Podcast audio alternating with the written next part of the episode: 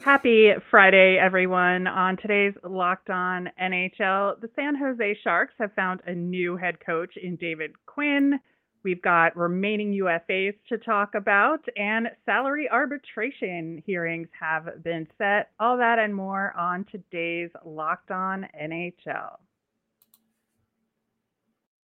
Your Locked On NHL, your daily podcast on the National Hockey League. Part of the Locked On Podcast Network. Your team every day.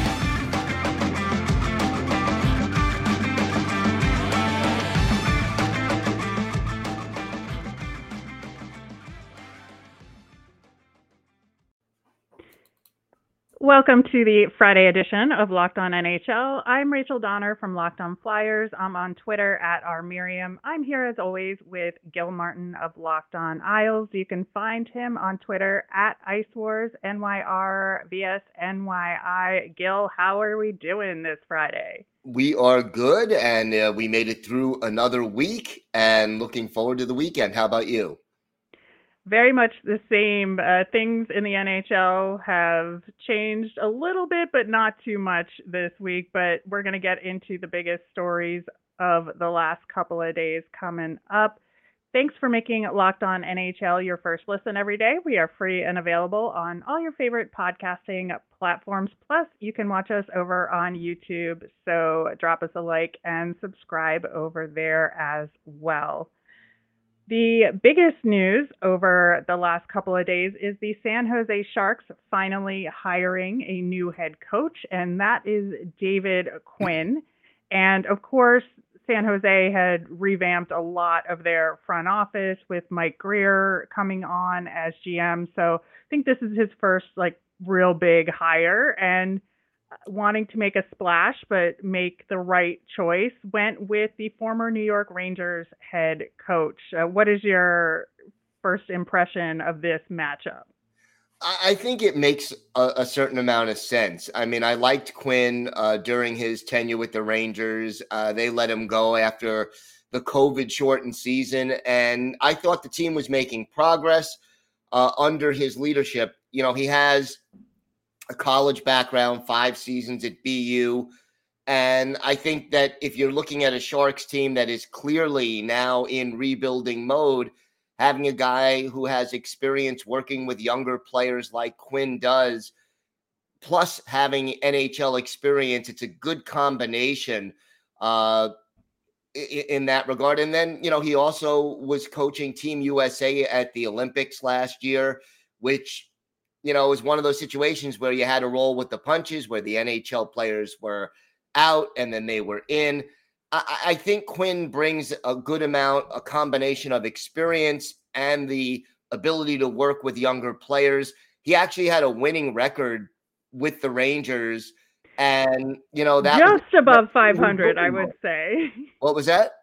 Just above 500. Yes, I would but, say it was a 96, 87, and 25 with the Rangers. Uh, but to be fair, I think it was sort of in a rebuilding mode exactly. for the Rangers. So I think that you can't really just look at that on its own. And he had made some progress with the Rangers, but there was just kind of a scorched earth thing that happened at that time in New York. And so I think that he was just part of that. Now he he did have some criticism toward the end of his tenure there, and I think that that's part of what led to his dismissal.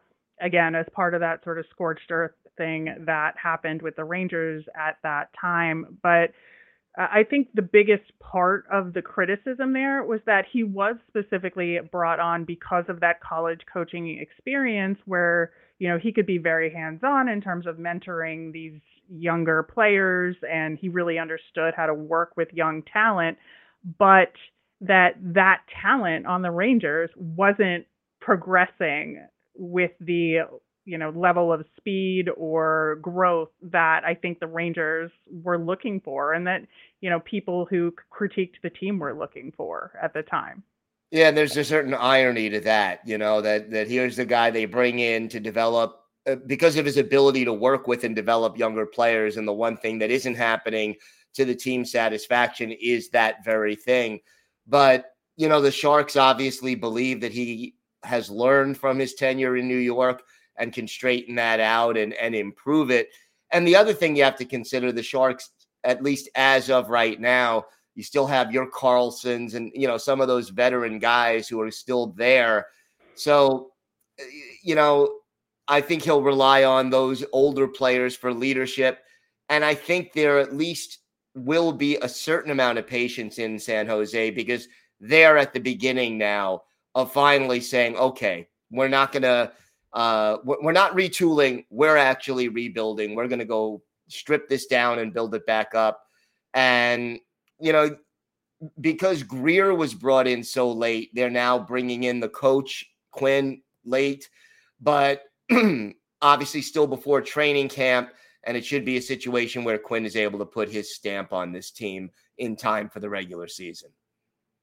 Yeah, it's interesting because, you know, I thought they might have gone with the Mike Vellucci option, assistant coach with the Penguins, uh, who has had a tremendous amount of success, and it would have been sort of a little bit of, of a more creative choice. He interviewed for a lot of different openings and just like hasn't gotten that hire. So I'm, I'm curious what's going on with that. But maybe they the Sharks just wanted to go with an established head coach who had had mm-hmm. experience in that position before. Again, with where the Sharks are in their kind of rebuilding phase, uh, it does make a lot of sense. I think that your point about having some veteran presence in the locker room there is a good one because one of the other, I think, criticisms of David Quinn is that his teams were not very disciplined. Um, and, you know, they ran into a lot of penalty issues where they were shorthanded a lot. And at that time, especially because they had some young players that were, you know, on underdeveloped at that time, you know, their penalty kill wasn't that great either. so it got them into trouble time and time again. It did. Exactly. Exactly. And so I think that that part of where the Sharks are and having some of those veteran leaders and maybe lessons learned from David Quinn that should in theory put Quinn in a better position starting off with San Jose. Yeah, and and the Sharks are obviously banking on that. You know, it, it's interesting. People always talk about young players taking a jump in their second or third year, and yet good coaches also after they gain a few years experience, they make a jump as well. And obviously the Sharks are confident that Quinn has learned some things from his tenure in New York, and that's why you go with a guy who, even though he doesn't have a lot of experience uh, coaching in the NHL, has that, you know, three years that he had in New York. And that will, I think, give him a chance to take it to the next level in San Jose. Yeah, and one of the other teams in that division, the Seattle Kraken, have a head coach that also came from college and kind of had a flame out with the Philadelphia Flyers in, in Dave Hakstol. And, you know, with the Kraken, that's his second opportunity, right? So I think that there's a prime opportunity here to do a lot of comparisons between the two yes. in their coaching styles and how successful they are in getting these teams uh, that are you know underperforming to take that next step and so i'm very curious to see how that plays out in the pacific division and i'm hoping from Quinn's perspective, especially, that the Sharks have a certain amount of patience. I don't think anybody expects San Jose to make the playoffs this year because they're just starting their rebuild really in right. this offseason. So, I mean, to me, you know, the chips will fall where they may this year. Next year, you want to see some improvement, and then then the expectations go up from there but they have to have a certain amount of patience when it comes to Quinn and, and what the team's won loss record is going to be this year. Absolutely. All right. We are going to switch gears next and talk about uh, one more, our UFA signing, that is, and who's still on the table in free agency. But first, we're going to hear about our friends at Bet Online. Yeah, betonline.net is the fastest and easiest way to check in on all your betting needs. Find all your favorite sports and events at the number one online source for odds, lines, and games. Find reviews of news of every league, including Major League Baseball, NFL, NBA, NHL, combat sports, esports, and even golf. BetOnline continues to be the top online resource for all your sports wagering information from live in-game betting, scores, and podcasts. They have you covered. Head to Bet Online today or use your mobile device to learn more about the action happening right now. Bet Online, where the game starts.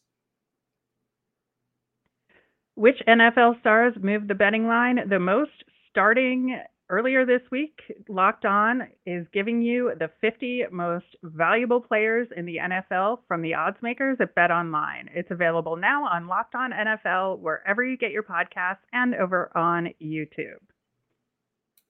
All right, we had one bigger UFA signing over the last couple of days, and that is Nino Niederreiter, and he has signed with the Nashville Predators. It's a two-year, eight million dollar deal, and I think this is a good deal for both sides in this case. Uh, of course, Niederreiter was with Carolina this past season 24 goals, 44 total points in 77 games. So, you know, obviously not a top scorer, but a huge part of the offense there. And I think he could fit really well into what Nashville is trying to build.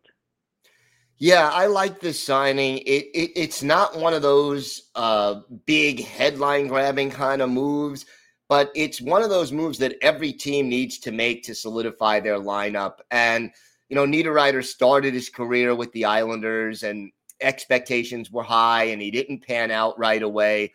But, you know, he went on to be very productive with the Wild and with the Hurricanes. And, and he's the kind of guy who, you know, he's probably best suited for second line duty, but he can drop down to your third line and be a checker over the short run. If you need him to, he can give you a couple of games on the first line without hurting you too much.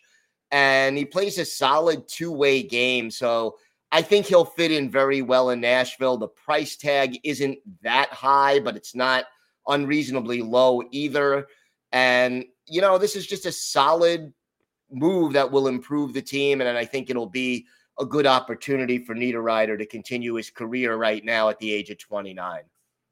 Yeah, and I love the term on this. It's a two year deal, so it doesn't lock the Preds into anything for a, a, really long time, and it gives them a chance to figure out where he fits. Not that expensive, like you said. I think it's you know exactly where his value is at the moment based on his output.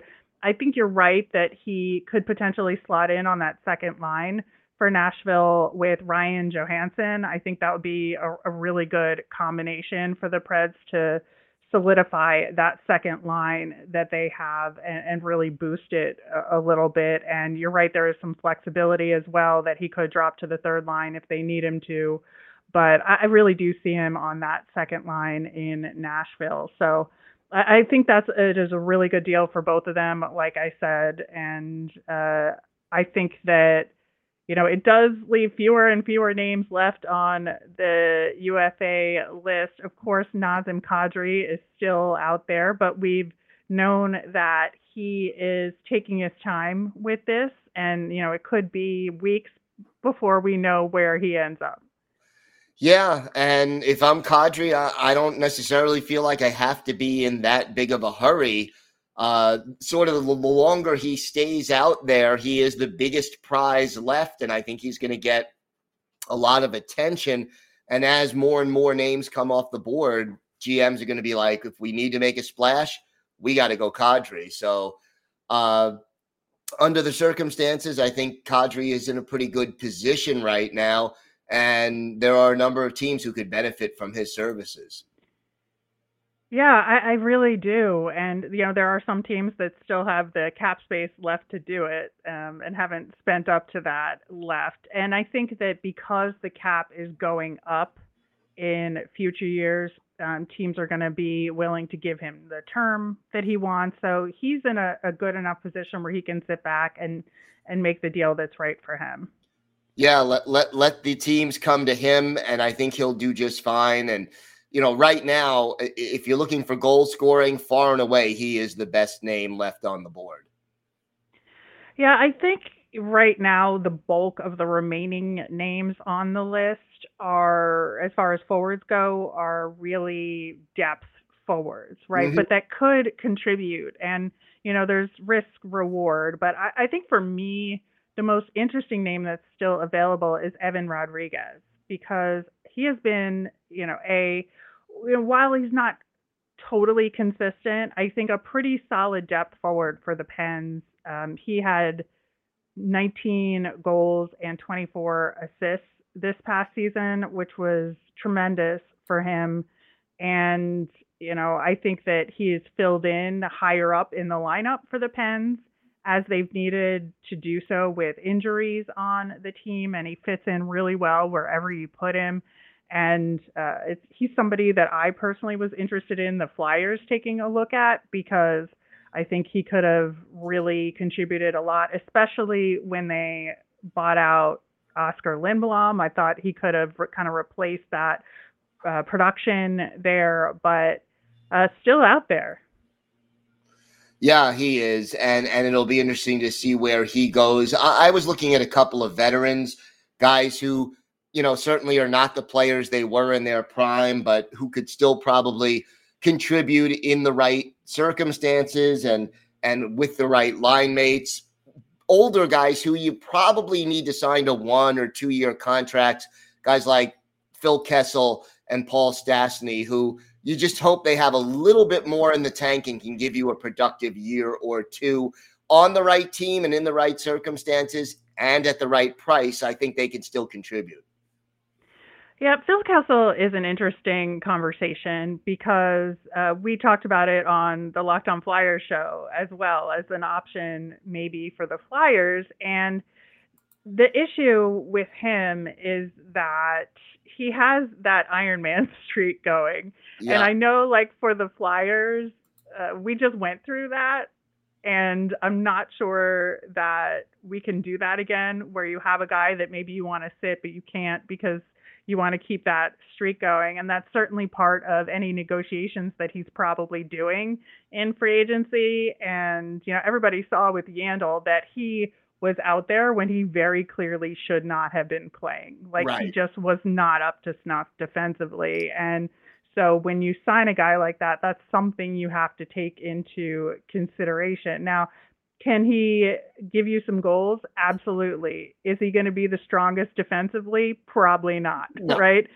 so uh, I think in the right system, you could probably make it work, but there's a lot of risk there. absolutely. And and that's why you need to do it for the right price and and have him fit in in the right circumstances. I mean, I, there's no doubt in my mind you you get him on the power play with a little bit more time and space he'll score a few goals and he'll set up a few more. Um, and you know, Stastny a little bit in, in, the same boat, although he at least had 21 goals last year mm-hmm. for Winnipeg, and you don't have the the game streak. But again, sort of a veteran, uh, a, a guy obviously with uh, you know a, a pedigree as far as his family is concerned, and a guy who's been a productive, solid 20 goal type guy for many stops in his NHL career. Somebody who could help, but who's got to be in the right set of circumstances and at the right price. Exactly.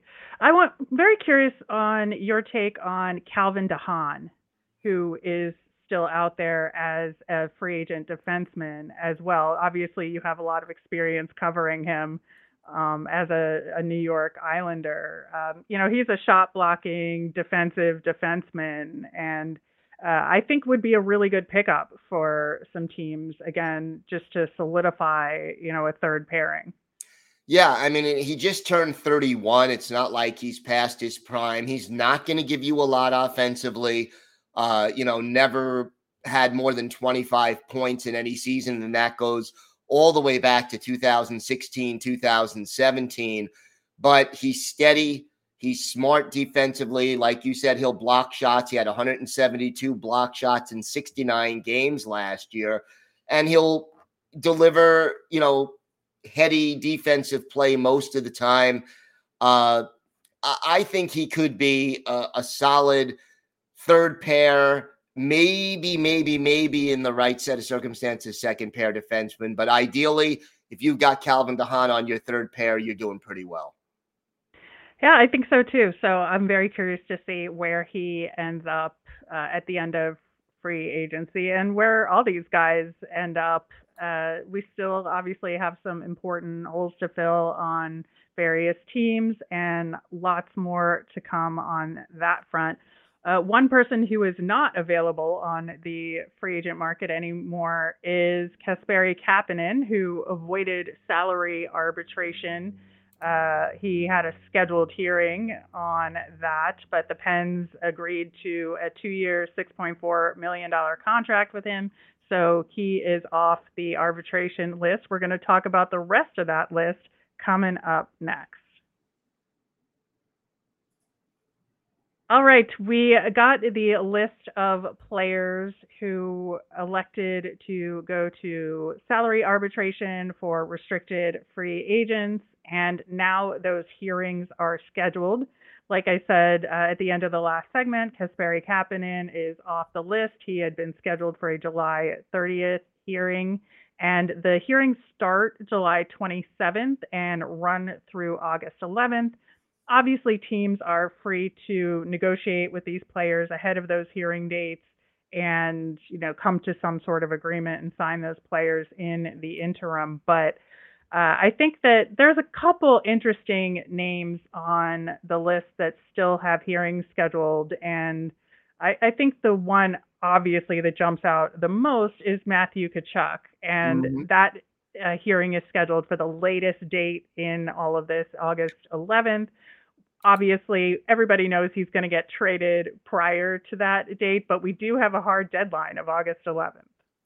Yeah, and that that means, you know, okay, the Calgary Flames are on the clock as far as this trade goes and part of the situation that complicates any trade because he only has 1 year, you know, if you go to arbitration, you get that 1 year contract. Mm-hmm. Teams going to want to have an extension worked out with him before before they make the trade. So that adds a little extra dimension to all the trade talks. And it, it's difficult uh, to see the Calgary Flames lose two of their best players, one already out the door, and now Tkachuk, you know, on the clock, so to speak. It's got to be heartbreaking for the fans in Calgary. Yeah, I I can't even imagine. It's just gone from a solid playoff team to a giant question mark going into next season. One of the other question marks is also on this list, Andrew Mangiapane, and uh, his hearing is scheduled for August 5th right now. And, you know, he had been making 2.425 million, which for a guy like that who was you know producing at a tremendous rate this past season obviously he wants that salary to go up. And uh, I, I can't imagine what the offer was if they lowballed him. Yeah. Um, i think out of everybody on this list he has other than maybe Tkachuk, he has like the most argument for asking for a lot. Well, he coming off a 35 goal season, I would think mm-hmm. that yeah, he he would have uh, he, would be in a good situation negotiating wise. I, I, I think the the big question with him is he's only done it once. You know, he had the 35 right. goals this year, never had more than 18 in a season before that. Now, okay, the 18 goals came in a 56 game COVID shortened season, but overall, uh, you want to see him do it a little bit more consistency consistently before you give him a long term contract for big bucks. But yeah, it looks like they probably lowballed him. And and I, I mean, here is a guy who consistently has a, a, a good shot. Uh, you know, his shooting percentage was a, a hair under 19% last year, a hair under 20% the year before. He's shown he's got a dangerous shot, the ability to put the puck in the net. And at the age of 26, you know, he's still in his prime. I, I really think he is going to get a pretty darn good contract if he goes to arbitration. Yeah, I think um, the the Flames are in such a precarious position here with both these guys and getting the right return for Tkachuk and making sure that you know they negotiate something maybe before that August 5th hearing date because I think knowing what that cap hit and what the term is is going to be really important for figuring out how they proceed in the future without their top two stars. Yeah, and the other thing is, you know, three strikes and you're out. They can't afford to lose three really good mm-hmm. players. And, you know, if you get into a situation where all of a sudden you lowball them, can't come to an agreement, then you, you know, three of your best goal scorers all won out of town in the same offseason. That would be a PR disaster, not to mention an on ice disaster for the Calgary Flames. Yeah, I think one of the other interesting names on the list is Jesse Puljujarvi for the Edmonton Oilers. Uh, he has one of the earliest dates for his hearing, which is July 29th on the list. And he has been a name that's been out there this whole off season so far as a potential trade target uh, for the Oilers. And, you know, he's coming off his best season, but – I think that the Oilers are looking to sell high because they feel like they can replace what he does on the team. And the fact that he's going to arbitration maybe, you know, also has uh, uh, creates that urgency for a, a, deadline to figure out a deal for him. Yeah, I, I think that's right. And, you know, if I'm Edmonton, I really would prefer to keep him because, you know, he is a good, not only is he, you know, solid offensively, but defensively, he gets the job done. And they to have some defensive forwards on that Oilers team is something that that they need. Uh, they they may feel like they can replace what he does, but I wouldn't be too quick to get rid of him if I were the Edmonton Oilers. Yeah, it just seems like, you know, based on everything that's out there, that they're more likely to hold on to Kailer Yamamoto, yes. who have sort of been paired with Puljujarvi in all of these off-season discussions about those two guys. And, you know, Yamamoto's on the list for August 7th. So maybe that's where they, you know, are willing to give a little bit more in terms of the negotiation. But we'll, we'll have to see how that goes for the Oilers. Is there anybody else on the list that uh, is of interest to you? Ah, you know those those are the biggest names right now, uh, as far as I'm concerned. And you know, arbitration is always tough because there's always the potential for bad blood between the team and the player and what's said in the hearing room. And uh, you, you just hope that arbitration, more than anything, is an incentive for the two sides to get something done before the hearing, and that usually is what takes place. Yep. And uh, obviously, as these hearings progress, we'll see where players end up, what the contracts look like, how they implicate the cap hits on all of these teams. But that will do it for today's show. Uh, thank you so much for listening. Gil, of course, you'll be back on the Monday show to talk with uh, some of the local hosts about what's going on with their teams. We'll both be back next Friday to recap the week that was in the NHL. I'm Rachel. You can find me on Twitter at rmiriam. Gil is on Twitter at IceWarsNYR via NYI. Have a great weekend, everyone.